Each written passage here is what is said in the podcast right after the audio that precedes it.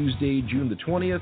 I'm your host, Ari Shapiro, and I've got three fantastic guests in our show talking about so many different subjects that's going to make your head spin. We're lucky to have with us Nick Raponi, Kirsten McKernan, and Craig Borden, all from jaysjournal.com. And we're going to have them on individually in a few short minutes. Uh, the Blue Jays continue their series with the Texas Rangers after a rather inspirational win last night, and it truly, truly was.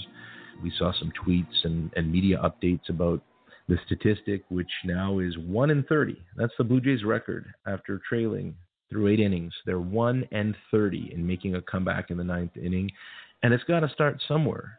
And the fact that it coincides with an opportunity to get to the 500 mark, the vaunted almost mysterious 500 mark that no one has seen or heard of all year. Think about that. This team has not been 500 all year. So this is an important evening, and hopefully Liriano was able to bring his best stuff. Hopefully Francisco is in sync, whether it's with Maile, whom Gibby seems to prefer partnering him with, or Martin.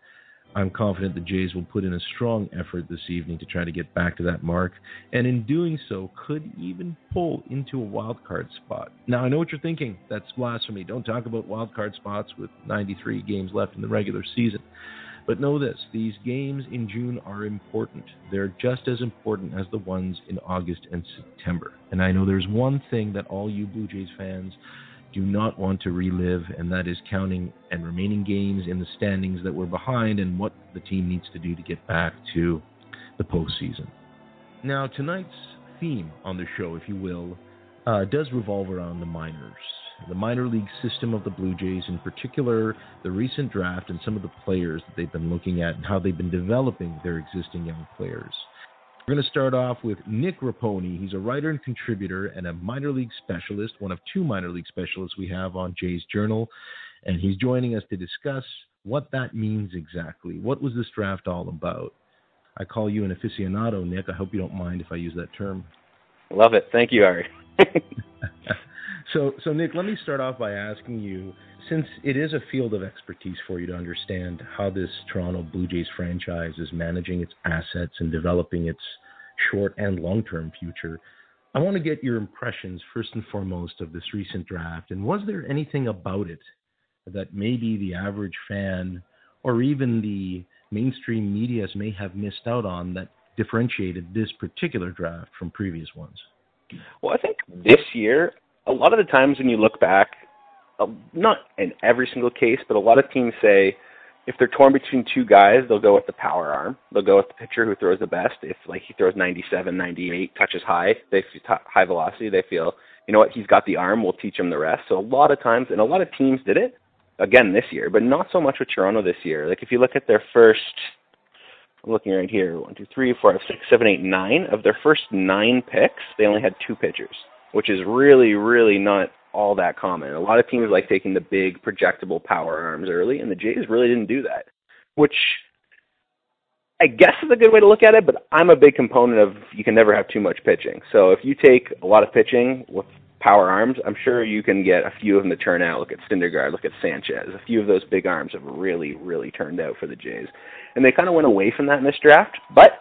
They did pick in the first round Nate Pearson, who's a big righty, 6'6", 245. So yet, although they are yet to sign him, he's very projectable. So they did pick one there. But I think another thing they went, they led a lot of middle infield and catcher and center field. So they went up the middle of the diamond, which you watch a lot of baseball, I guess the middle of the diamond's key. You need a good defensive catcher. Look at Russell Martin. When he came here, he did wonders. You need a good shortstop, Troy Tulowitzki, doing wonders with the glove.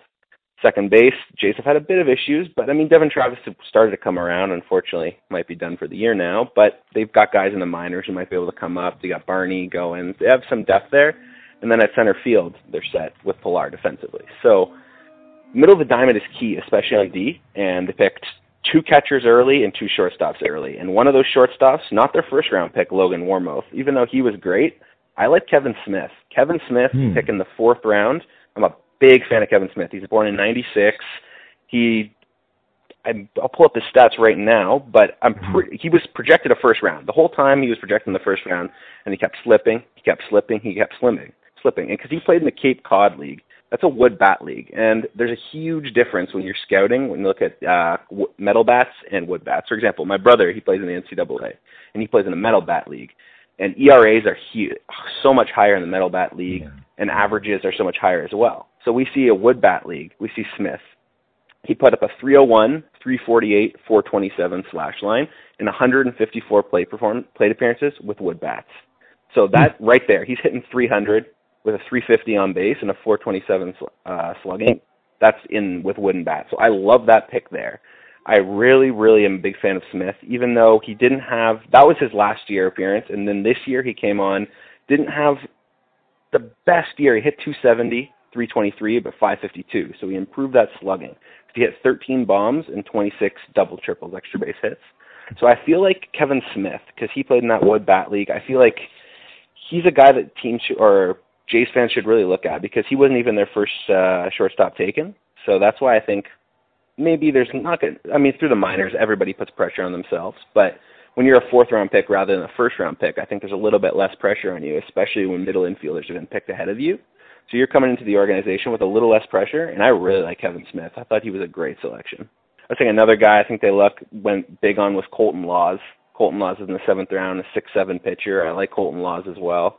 For the most part, though, I think their draft this year was better than last year, but obviously it's way, way too early to tell. Just simply because they did take a lot of different positions. They went with, I think, you know what? Let's not go with that power arm. Worst comes to worst, let's take the power arm. Let's go with the best player available. Let's who in our eyes it doesn't matter the position. We take the best player available and we develop them. Like they took two catchers, one in the second round, one in the third round.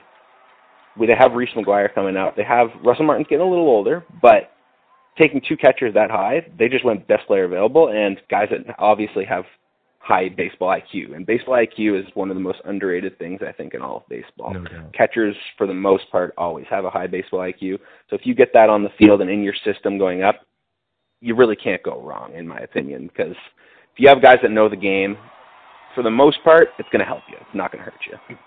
I'm speaking with Nick Raponi, writer and contributor at Jays Journal. It's really interesting, Nick, that you bring up the almost divergent philosophy that this front office seems to have compared to the Alex Anthopoulos era, which is a pitching first mentality. All those power arms that the Jays didn't draft this time around, we saw essentially being used to construct their 2015 September team. Who can forget yeah. the, the, the pitchers that were traded to acquire pieces needed to compete to present day, whether it was Daniel Norris, Jeff Hoffman, and of course Noah Syndergaard. So how do you feel about that? Do you think that this kind of new direction will help the Jays in the long term, or maybe are you concerned that now the will be on position players and maybe trading for pitchers, knowing that that's a strength at present day. Yeah, I'm always been a big component of taking those arms and developing the pitching because uh, while the Jays don't play a lot of small ball right now, down the road they may not have the same power hitting team. We don't know what the team's going to look like down the road. So mm-hmm. I think by developing pitching, you're always going to keep yourself in games, and you can always play some small ball to score some runs. That's down the road right now they're a home run hitting team, power hitting team. So mm-hmm. taking guys, that's why right now I guess they're going for best position available because their offense is stacked in the majors. And in the minors, they're pitching really it's not too bad. You got guys like Sean Reid-Foley, you got Harris, but unfortunately both those guys are really struggling in the minors this year. But uh yeah. I still think they're very projectable. They have a lot and Reid-Foley has proven he has that power arm. Harris has touched 100 before. They have guys that are really, really have a lot of upside. They just have to come into their own.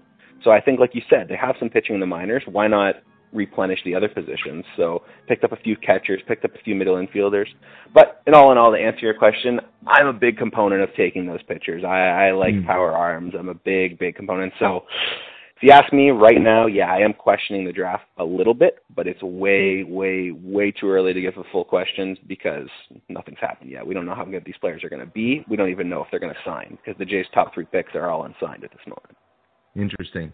And do you expect that to be a challenge for them to get all three under contract as soon as possible? Um, well, they really got. I I think Hagen Danner, the catcher, he's a 98. He's born in 1998, so he's still really, really young. He could always, if he wanted, go back and try and improve his stock. But he went in the second round. He went early. He went the 61st overall player taken. So I think if the Jays can give him a decent signing bonus, he'll sign. But the other two, I, I have a good feeling they're going to sign. I, I don't know. It's just gut feeling, I guess. But if the Jays pay them what they're worth, then I feel like they're going to sign for sure. You never know, right? Guys will always try and if they if they trust themselves to do to go higher next year and make more money the next year, they'll go back because there's really a win-win situation for them. If they sure they might get a little less signing bonus next year, but if they have confidence in themselves and have another really really good year, then they're going to go higher and make more money.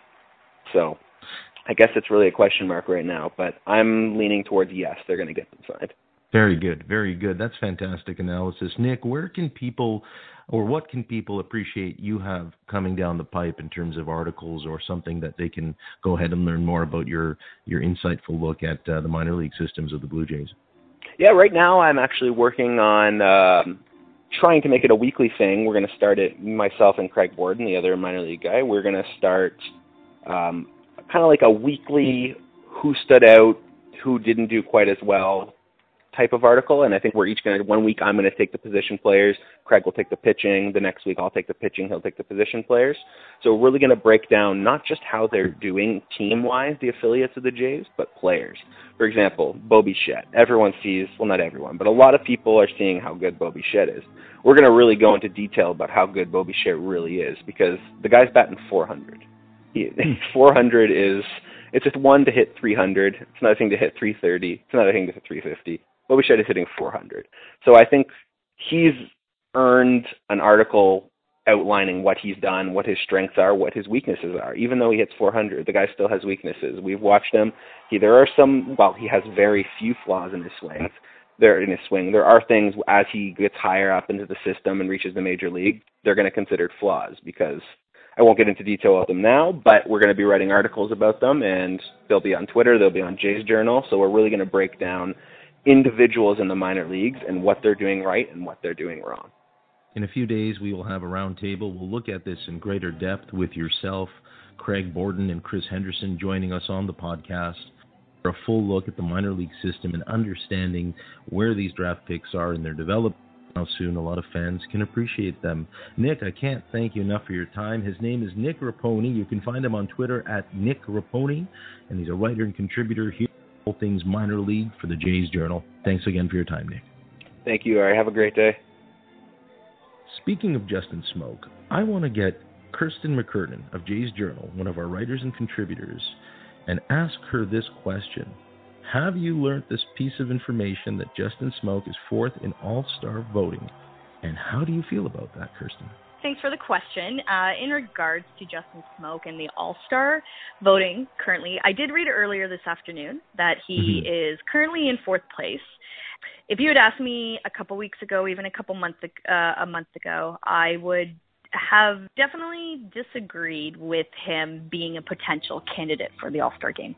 Um, yes, he's having a great season, but just statistically, his last couple seasons and just how well he was producing at the plate, I would have said, oh, I don't think he deserves it. Um, there's no way he'll ever make it. Fast forward to 2017, he has completely I'd say he's completely surprised every aspect that I've I've had of him, every opinion that I've had of him. Why um, is that? How I'll, did he do that? What what happened that turned him suddenly? It seems like overnight into this amazing, credible power hit. Actually makes contact. What do you attribute that to? I would say two two reasons, based on um, well, first of all, his everyday playing. Last season, he wasn't our everyday first baseman. This season, he is. As a result, he's getting more at bats and he doesn't have to constantly look over his shoulder. He doesn't mm-hmm. have to worry about is my name on the board. He can actually sit and relax. The second reason I think he's he's playing a lot better is because um, earlier in spring training, I remember um, writing a piece about him and quoting him as him saying that he was trying to approach the plate with a different mindset in 2017 he said that he was working with the hitting coach with Jacoby. He needed to mm-hmm. fix part of his swing.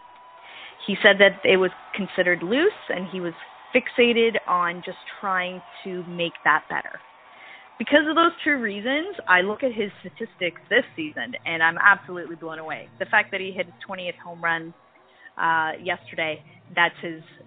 He tied his career high from four years ago. That's absolutely impressive. Um, and the fact is, he's only done that in 67 games. He still has half the season to go, so he, I think he's definitely going to break that record.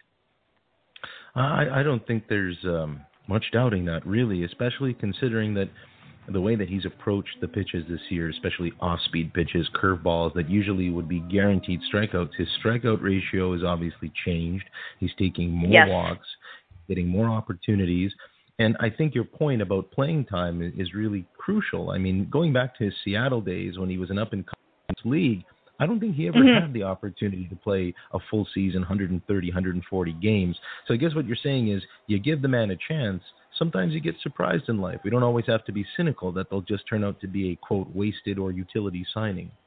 Definitely. Well, and I think some athletes are just better at being able to jump off the bench, grab a bat, and hit home runs. Hmm. And the Jays tried that last season with Smoak and the season before, and yes, he was decent at it.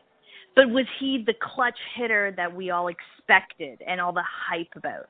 And we really hyped him last season as that, as being the clutch. He just needs to put on his batting helmet, come out, and he'll hit home runs. And he didn't. And as a result, I think um, myself included, we or I jumped on the bandwagon to kind of cut him, especially when the eight million dollar contract was signed last season for the additional We're, two years. That's amazing. We're getting a mea culpa of sorts, but a good one, the kind that you want to make when you realize a player is starting to show promise and, and realizing his potential. We're speaking with Kirsten McKernan. She's a writer and contributor at Jay's Journal. So, Kirsten, I want to get your opinion now moving forward. Um, you, of course, provide Jay's Journal with a great deal of recaps and analysis of games after the fact. So, you've got your pulse on how the Correct. Blue Jays have been doing, especially in the last few weeks. And of course, they haven't been pretty. There have been some series that have uh, left some heart palpitations in places it shouldn't be for fans, and others very crestfallen that the Blue Jays can't seem to string together that consistency. What's going to happen tonight? Will they reach 500? And what are your expectations over the next few days as they continue to battle the Rangers in Kansas City before coming home to a big, big, big portion of the schedule in July? Those are very good questions, making me think. Um, but in regards to tonight, I'm actually quite confident um, because we have, I believe, Liriano taking the mound. Yeah. And uh, he's, you know, great left uh, left-handed pitcher, great starter for us. Um, of course, you know, our starters have struggled here and there, um, but overall, since he's been back from the DL, it's been pretty consistent. We play very well against Texas.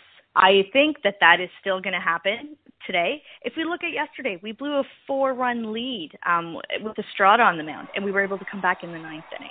I just believe that the bats slowly are coming around. You have Smoak, you know, hitting bombs. You have Steve Pearce, who just came off the DL, who has been absolutely on fire. And so I think as long as he's back in the lineup tonight, um, I, I have um, high hopes and very confident that uh, they'll win today finally get to 500, the next three weeks, I believe, will be the make or break for us. Do I believe that um, we have the potential and that we can be contender in the AL East? I do. I still believe that we do have the roster, the athletes that can take us there. Um, yes, we have a lot of injuries, but I rather that that happen in April, May, and June than it happens in August and September this year. Well, you heard it here officially from Kirsten McKernan at Jay's Journal. You can follow her on Twitter at KMAC and Baseball and find her great, yes. great daily recaps and upcoming articles on jaysjournal.com. Kirsten, thanks for coming on the show. Perfect. Thank you for having me. Much appreciated. So we're talking a lot about the minors on this show, and I've already brought on one expert from Jay's Journal, but I would be remiss if I didn't bring the man who inspired me to go back and look at the last 40 years of drafting. Of course, I'm talking about Mr. Craig Borden of Jay's Journal. He is our minor league specialist. Craig, thanks for joining the show today. Pleasure to be here as always, Ari. Uh, a question that I think that you are one of the people out there who might want to tackle, and and I, I keep in mind that it's a very political question because I regime, I look at what Shapiro and Atkins are doing in the front office, and I'm wondering their game plan is with pitching. Nick talked about how they've kind of stepped away from putting up on power arms and going to positional players.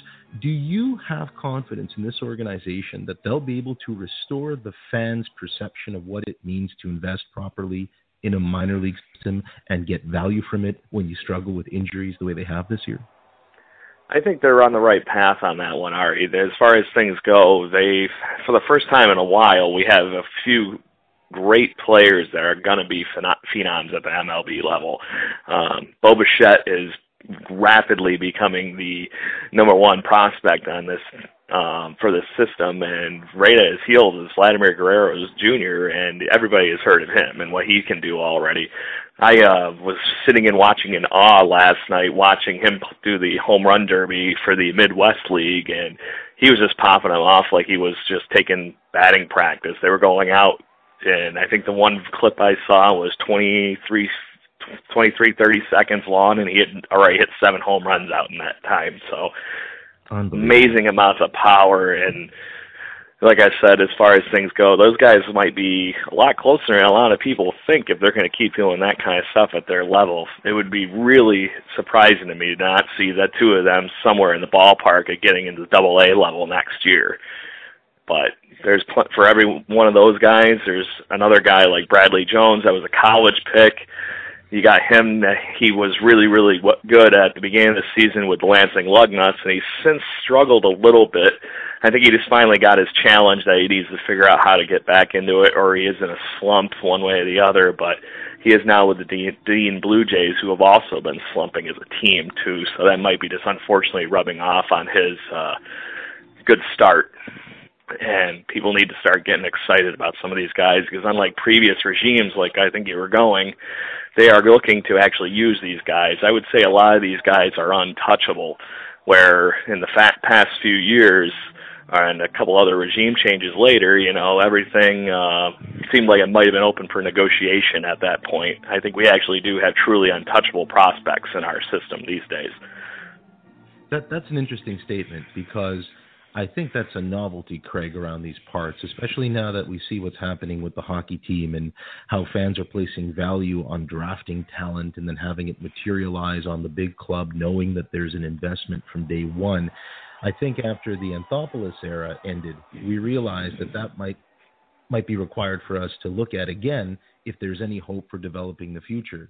Do you look at it with the same level of optimism now that we have a new front office in charge that's handling the draft assets? Do you expect it to be maybe something that fans shouldn't despair about after the the incredible house cleaning that took place with all the assets in order to acquire David Price and Troy Tulowitzki?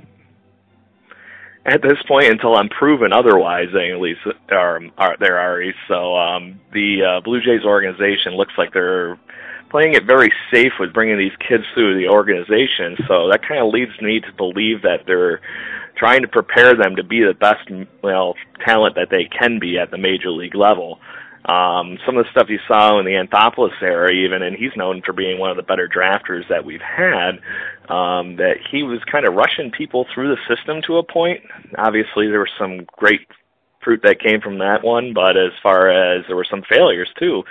Um, the biggest one I can come to think of right off the top of my head was Miguel Castro was a high-end prospect for us and ended up turning into tr- part of the Troy Tulowitzki trade and we kind of rushed him right to the majors just to kind of showcase his arm. And then next thing you know, he's barely even a thought almost these days with the uh, Rockies already. So mm. how much of these guys are flashes in the pan back when that they were just trying to say, hey, look at this guy, and then you know they trade him off. I don't feel like they're trying to push people through the system like they used to to get them to showcase. Rowdy Tellez spent a whole year with the new the New Hampshire Fisher Cats last season, and he looks like he's going to be spending one year with this uh, with the Buffalo Bisons, regardless of the fact that he's been having a slumpish year. But there's just as many examples of that throughout the system that they're happy leaving people at the one level, even if it is for a whole season, just to make sure that they get their at bats and grind everything out. We're speaking with Craig Borden, the minor league specialist at Jay's Journal, a writer and contributor with some really fantastic ideas here. Now, Craig, let me ask you this question. Do you have a favorite minor league prospect that maybe you'd like to see make it a little faster than some of the others, just so you can really evaluate whether they can handle the major league game? Well, I would love to see Vladimir and uh, Bo Bichette get their next chance. Um, I honestly think they just need whatever challenge they can get thrown in their direction. Um, the guy I'm looking forward to, um, a lot of Blue Jays fans have forgotten about, though. Max Pentecost has still been crushing the ball at the plate. I honestly think the thing that's been slowing his development down is the fact that he really hasn't had his normal position available. He was drafted as a catcher. He's been fighting plenty of injuries, but his bat has been nothing but A plus the whole time, and he crushed it with Lansing Lugnuts. He's still hitting the ball really, really hard with the Dunedin Blue Jays. He is in a uh, day-to-day situation right now as far as things go, but I think um, it's getting to that point where, hey, if he's performing with the bat, put him at first base and see if he sticks in the Double A level and see if we can challenge him you guys batting 300 consistently, and he's due for something that is going to possibly make or break him. You know. So, Craig, are you more partial to position players being given that chance sooner rather than pitchers? Are you more of a uh, traditionalist who believes that with a pitcher you don't want to rush them? Specifically, as you mentioned in the Miguel Castro example a few years ago, whereas with a position player you're maybe saying to yourself, let's see what they can do in the event that maybe they have the maturity to handle it. Don't waste another year in AAA those are the kind of things that um, I've been seeing as far as the system in general. Conner Greene has been having a stellar season with the Fisher Cats in Double A, and they have looked very reluctant to bring him up to give him that Triple A shot. I honestly think that would be a smart move, seeing he did have his struggles early on. He's been kind of bouncing all over the place with his control, but he's still been a great, solid uh, pitcher as far as things go. He's been getting people out. He's been getting plenty of ground balls. Our uh, old editor Keegan Matheson still praises him on uh, Twitter for how many ground balls he gets every time he's pitching. So I gotta always see that on there. But um, then you got the other right there in uh, New Hampshire, the flip side of that coin, that maybe Sean Reid-Foley maybe would have been you know, better off being left in Dunedin to start the season, at least make sure he was comfortable before getting thrown into it. He has played better in his last few starts, but uh, he had a really rough start to getting going to in the double A level, so where he was lights out at the end of the season with the single A Dunedin Blue Jays. Uh, Craig, before I let you go, tell me what uh, what fans and listeners should uh, take a look at on the jaysjournal.com website in terms of your work. What are you working on, and what have you got coming down the pipe for readers? Well, it's a good thing we've been talking about some of these uh, what if statements as far as where everybody is in the minor league system because this, the uh, article I've been piecing together short, while doing all the recaps lately has been hey, these are the guys that are on the cusp of going from the minor leagues to the majors. These are the guys that are your you better know these guys, but they might not have gotten the most you know press out of everybody.